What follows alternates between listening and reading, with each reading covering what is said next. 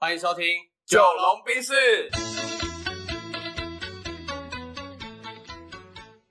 我是九零后，我是阿龙。好，因为上一集我们是讲心灵层面嘛，对，就是去尼泊尔的心灵层面。那我觉得我们可在安口一场，主要是聊，我想很多人想要去尼泊尔玩，那甚至有听过去印度玩。嗯，然后我们去尼泊尔到底可以玩的哪些东西？等一下就我们来透过不断的互动交流，让阿龙分享一些内容。可以可以可以。那我觉得第一个问题应该是水土不服吧。哦大，OK，家去印度或尼泊尔这类型的国度，都会觉得，哎、去了一定会落晒。嗯然后特别是阿龙，他肠胃本来就比较激进非常差非常对激进，对。然后他反而很有趣，我听他说是他回台湾才开始落晒，对，对他去尼泊尔那七那十几天都是很舒畅的，嗯然后很正常的，但回台湾反而水土不服了。嗯，对，那对你来说为什么会这样？你有没有什么想法？我我觉得这样的、那在在台湾的时候，我我我的肠胃是高度紧绷的，嗯，对对对，所以在台湾的时候，其实肠胃就很不好嗯嘛，因为高度紧绷嘛。对，然后呃，到尼泊尔之后，可能因为你被迫放慢放松，对，对就心理呃，心理影响生理。对我觉得有一个层面是这样。嗯哼，然后第二个是因为你你爬山就定点到一个山屋会休息，对，对，早，然后中午，然后住在晚上住在山屋，然后早上吃早餐，所以第二个是你的饮食规律很正常。嗯，对，就是我我有时候可能不吃午餐，对。对，因为真的不饿。但它相对来说，就是从你吃东西的习惯，然后吃东西的方式，跟你饮食的时间节奏，对变得很舒服、很正常，对，所以自然就没有让你的肠胃感到不适。而且最有趣的是，其实一开始的时候，就是很多人去尼泊尔都是拉肚子拉到爆，对啊我一开始是便秘， OK，对，然后我反而没有但你有正常吃东西吗有这样吃东西哦，可是我觉得可能是肠胃还在一个转换期。 ？OK，对，对，哎、那那个时候我叫你装水去，你有装吗？我们基本上在那边全部都是，哦，你知道在那边装水回来的时候，呃，在在台湾装一瓶水去尼泊尔的时候，先喝自己装的水。哎，没没有没办法，因为过海关就丢掉啊。没有啊，你通常这个东西我分享给大家，如果你去比较落后的地方啊，嗯你过海关是不是可以带瓶子？嗯。然后你出关的时候有饮水机可以装上飞机啊，嗯，它那个水是哦可以对了装上飞机的。对对啊，对，因为我们要转机啦。哦，那哎哎那哎可能就会被倒掉。对对对对对，因为我们从香港转机这样。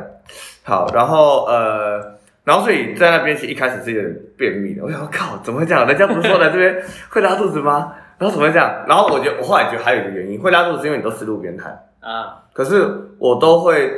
本能性的尽量找干净一点的， ，OK，不管是餐厅，就是它至少看起来像个卫生无虞的对食品，对对你来对吃。对对对，因为然后我看那种印度的影片啊，他们路边摊那种都哇超恐怖，用手抓对对对对对对，，就是各种路边的那种粉尘啊、可能因为我们这一趟的那个比例很重的都是在山上。所以它本来就是一些很原生态，然后很自然、淳朴，然后没有污染的食材。哦，这版也没有哦，这也很有趣哦。我先讲山下的好，我们在山下，因为旅馆就吃旅馆早餐嘛。对啊，午餐我跟我干妈通常都不饿就不吃。对，对，然后晚餐我们就会，例如说附近找个餐厅，嗯哼，所以基本上我们挑的都是餐厅，都不是路边摊。嗯，所以我觉得第一个是因为这样子吧，然后第二个加上我可能肠胃放松，再慢慢转换期。对，对，然后呃，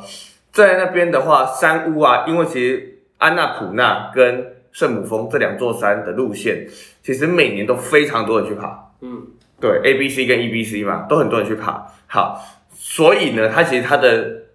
饮食是有点观光化的，就比较方便的。对，观光取向的，就是呃，尤其像安娜普那是非常多韩国人会去的，啊、对它该不会还有什么活的章鱼可以吃？是没有到这样，但是居然每个山屋都有卖辛拉面，哦，那很这神真奇的很厉害。啊很神奇。然后呃，它的菜单打开哦，就是你从海拔八百到海拔四千二的山屋，菜单都长一模一样，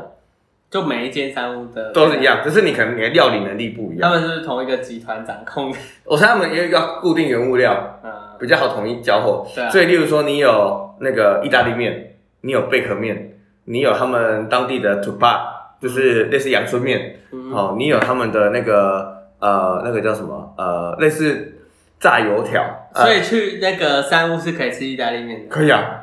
可以有焗烤吗？有哦，哦，有，OK，这很神奇，这是它有披萨，嗯哼，对，嘿，但是因为还有，例如说像那个他们有一个食呃西藏有个食物叫 momo，嗯叫类似小笼包，嗯嗯嗯，就是很多，其实跟你想象的是跟我想象的是完全不一样，OK，。我所也以大家去尼泊尔就不用担心会饿死，特别是爬山的时候，因哎为对听下来能吃到的东西还蛮多的，对，基本上不会饿没死。有想象中的贫瘠。哎，没有没有，这真的没有。嗯，对，所以我每天都在尝试不同的食物。对，可是我老实讲，因为我觉得哈，他们还是不太会做外国食物。啊，所所以以用本国的方法在那边做，对，所所以以形象色不像味不像，有点像这 样。例如说，像它的意大利面会过酸或过咸。好 OK。就是它本来那应该是奶味为主，但它变成是用酸辣的概念在做，因为它是茄汁嘛，嗯，但是我都不断说服自己说啊，因为我们爬山会流失电解质，会流失盐分，所以吃咸一点也好。我就这样不断说服自己，可是有时候真的咸到吃不下去。那如果撇开所谓的外国食物，他们当地有什么食物是你觉得很好吃的？有两个，就是我刚刚讲土霸，它就是那个啊、呃阳春面的概念，可是它的汤非常浓郁，非常香，嗯所以它是非常汤面哦，对，它汤面。我、看我等一下开始啊，照它片给你看。可以用干面吗？不行，哦，这还那真的可能不行对 Linda 比较友善，对我就不友善。 对，你你可以把汤沥干。干，可是它的面真的蛮 Q，蛮好吃的，不嗯得不说。然后另外一个很好吃的是，它有一种类似它那种印度粘那种印度馕饼嗯馕饼，对，馕饼，嘿，对。然后它的那个饼也很特别，有一种叫做就是你大家去印度餐厅一定会吃的那种手撕饼，对啊，薄薄的，手撕馕饼，嗯，对。然后另外一种很好吃，它是油炸面包，可是它的油炸面包你可以想象，它有点像是炸油条，软的炸油条那种。但是它是面包，它不是油条，对，它不是油条组，织比较像面包。然后它咬起来，它的那个小麦香非常的香，嗯，所以我后来我跟我干妈我们两个人上瘾，就是我们每天的早餐或午餐一定要吃这个，那你有没有在台湾找找看买不买得到？还没开始找过，因为台湾的印度餐厅基本上都是馕饼，对啊那种薄薄的手撕对对饼，对对对。对，比较没有那种厚的，然后哦，真的很怀念，会怀念那种就是咬下去都是面粉的小麦香，然后甜甜有点像甜甜圈，对对，然后等一下也可以看照片给你看，所以这两个是我在那边必吃的。嗯嗯好，那这样我们讲到开销这件事啊、嗯我们爬山的花费大概是平地的可能两到三倍，嗯哼，对，哼，然后平地的话，你一个很贵的餐厅，装潢非常漂亮的餐厅，然后我们点了一个看起来很贵的套餐，嗯折合台币是一百四十五块， ，OK，所以其实是蛮划算的。很划算那如果在山上大概是五百块能解决呃，你说一餐还是一天？一餐啊，一餐的话，嗯，大概三百块，就是两到三倍这样。对对对，嘿嘿嘿，对，大概是这样，嘿但是那个两，可是那个三百块，呃，也也不会让你吃到不好的东西，嗯，对对对，所以其实，在平地就是你如果要吃好一点，大概一百五十块台币就能解决一餐，对然后去山上大概就是三百块一餐。对。那也可以理解，因为它可能要运送啊，然后要有人在山屋上面维护啊，对然后去管理啊，对所以它相对比较贵。这样听起来，他一天在那边的生活，其实大概一千块台币就已经很够了。对，就如果你在尼泊尔的话，你一你在山下哦，山下你一天一千块，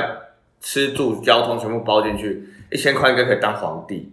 就是绰绰有余。很绰绰有余。所以如果去尼泊尔不上山的话，你带一万块就可以过一个礼拜，过很爽。哦，可以，这绝对可以。那绝对机可以票的部分呢？机票的部分的话，哎，我先补充一下山屋的食物，好啊，就是我讲的是跟平地同等级，嗯就是很精致的，是300块三百块。嗯哎，但是如果你在山上也是一样吃，假设我们讲意大利面好了，在山下可能是呃八十块一百五。嗯，对，然后在山上的话，大概就是一百二、一百，对，对，就是大概贵一点点，一点五倍啦，嗯没那么高。嗯嗯好，然后你刚刚问的问题是什么？哦，我刚刚问说，那如果机票的话呢，哦，机票的话，嗯，有好几种飞法啦。对啊，因为我我最无脑，我就直接选，香港转尼泊尔，然后我选同一航空，嗯，我没有换航空，对，因为这样第一个我就可以直挂行李，对，对，然后第二个就是我也不用想那么多，对，然后呃，所以我我那时候买国泰航空，然后从香港飞，对，转机这样。那呃，我一开始的时候，我想我我以为，因为我不常买机票，我以为它就跟股票一样，时涨时落的这样。应该没有吧？对，但就越后面买越贵啦。对所以我们在一开始看到最便宜是一万九，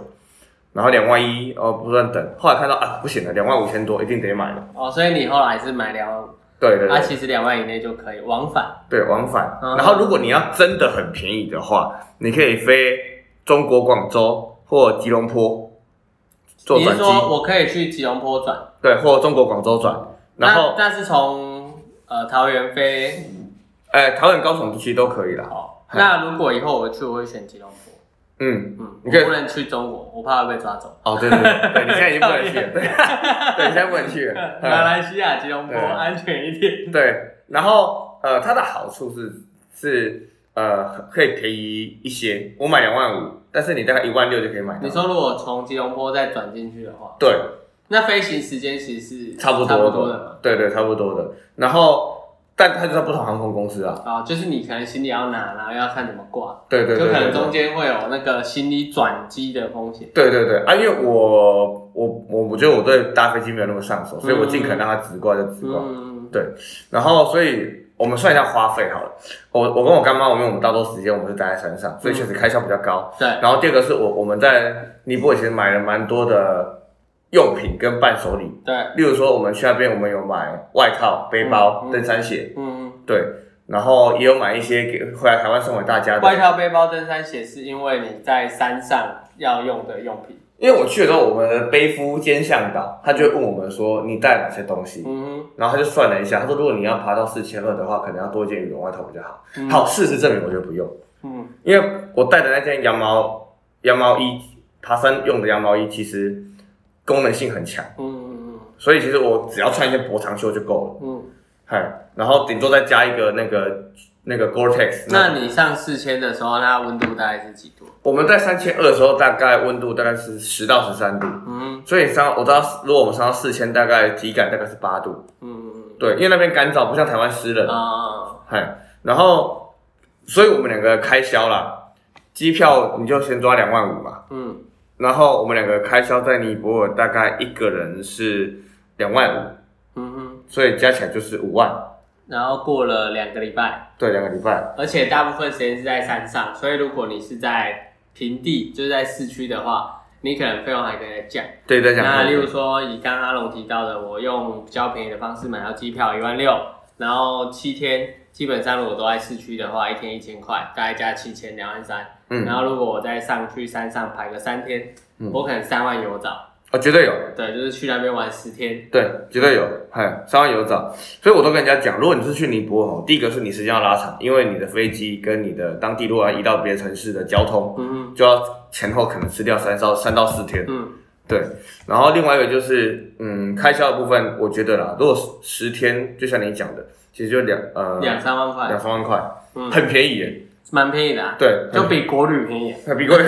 国旅住宿也很便宜、啊。住宿屌打了，嗯哎，因为在尼泊尔住宿是最便宜的。嗯你知道我们在山上住一晚哦，大概就是两百五到五百的卢比，嗯除以四就是台币，哦，所以两百五除以四大概就六十块，对，一碗六十。一晚六十块，超夸张，三屋，当但然它的环境其实不会到很脏，不会了，它就是不会啦比较极简一点。对，至少我们遇到的台湾人跟呃中国干妈干妈自己，他们爬玉山或合欢山，他们说山屋比台湾好很多，哦，OK，对对啊，我自己也住起来会觉得嗯蛮舒服的，嗯，，对，然后这个是我觉得在尼泊尔的，就是算是日常生活体验。嗯，然后因为我们在市区有逛一下，对，我觉得我可以分享一个，我觉得在尼泊尔最应该说，只要去这种观光区哈，我觉得物呃买东西的观光用品的价格很高，因为嗯，他知道你是观光客，太明显一所点以点。就是不要在观光区域买，去，对，但是我不管我在哪里买，我都是五折喊。嗯，就是要杀价，对，我觉得他就问，我就问他说这多少钱，他嗯，就说三千二卢比，我就跟他说一千五，嗯，他就会露出一个表情，哦，太贵了啦，哎呦，不行啊，哦，这我也要生存，他就开始跟我讨价还价，他就说两千五可以吗？他们就拿计算机开始按两千五，我说一千五，嗯，对我这辈子第一次觉得我这么狠，因为很我笃定的，我是一个，我是一个不敢跟人家杀价的人，但可去是那边就敢，对，因为我去那边之前我有上网做一下功课，他说你就是才十五折。我说一千五，他说真的不行啊，这东西对我来说很有意义，就开始在那边跟我扯一堆。他说一千八可不可以？嗯我做一千五。然后他如果真的说不行的话，我就说没关系，那谢谢，我要离开。嗯他就把我拉回来，好好，一千五，一千五，一千五。哎，然后然后我就会，所以我就会这样，我就这样对杀。哼，嗯，然后例如说我我我要掏钱这种，我就说我就一千二， 我超狠的。你是说你杀完一千五，然后拿出来说啊啊，我只有一千二，，对所以等于是你最后用一千二买到，对，哎，可是有个原因呐、是因为我就是买那种小首饰、小吊饰，嗯，你买到一千五除以四，大概对啊，也不便宜，四百多块，对啊啊，但是但是我就觉得说，其实也没有那么贵啊。啊，但是没有必要被敲竹杠了。对，所以我基本上我去那边，我能对半还是对半。所以尼泊尔的伴手礼大部分就是一些手工编织啊，然后或者是一些小的饰品这样。我觉得我觉得很推荐去尼泊尔，呃，旅游买东西是因为它的东西有很多，我觉得很不错的。嗯好，第一个是呃这个钵，如果你喜欢冥想，哎好嗯，但是手工钵嘛，对手工钵，嗯哎，这种当然很多冥想用品是非常值得买的，嗯因为在台湾就是两倍到三倍。嗯，我们在那边买一个很顶级的手工钵，声音非常的沉，大概是台币三千五，嗯在台湾大概卖一万二。嗯 OK，好，这第一个。第二个是我觉得羊毛用品，嗯哼，对，那我们是去就是旅宿老板合作的，嗯，哎，然后我去查了一下，大概同等级或同价位啦，啊，哎同等级或者是同款式的，台湾大概也是卖一万二、嗯他们那边大概卖四千嗯到五千。哼，所以其实他们当地盛产的东西，就大家可以找一下，上网查一下功课，特别是羊毛啊，或者是这一些可能是相关的宗教文物。对，还有线香茶叶这两个也很有名，嗯，然后再来就是首饰，因为其实尼泊尔跟中国的关系非常好，嗯，对，所以会有很多藏人流亡过来，对，对，那他们就带着西藏的首饰，对，它可能是例如说，反正就一些法器、小首饰，嗯很小的、很小的，对，然后然后就让你当钥匙圈挂着那种，嘿，然后所以如果你是喜欢，例如说呃佛教、西藏、密宗等等的那种很藏传佛教那种文物的话，哦，我觉得很值得买。就什么五色的那种哦对编织啊，对旗子啊对对对对对那种嗨嗯嗯嗯所以我觉得在尼泊尔，老实讲，我觉得还蛮好买的。 ，OK。对，嘿，然后唐卡，西藏唐卡那种，我觉得也很值得买。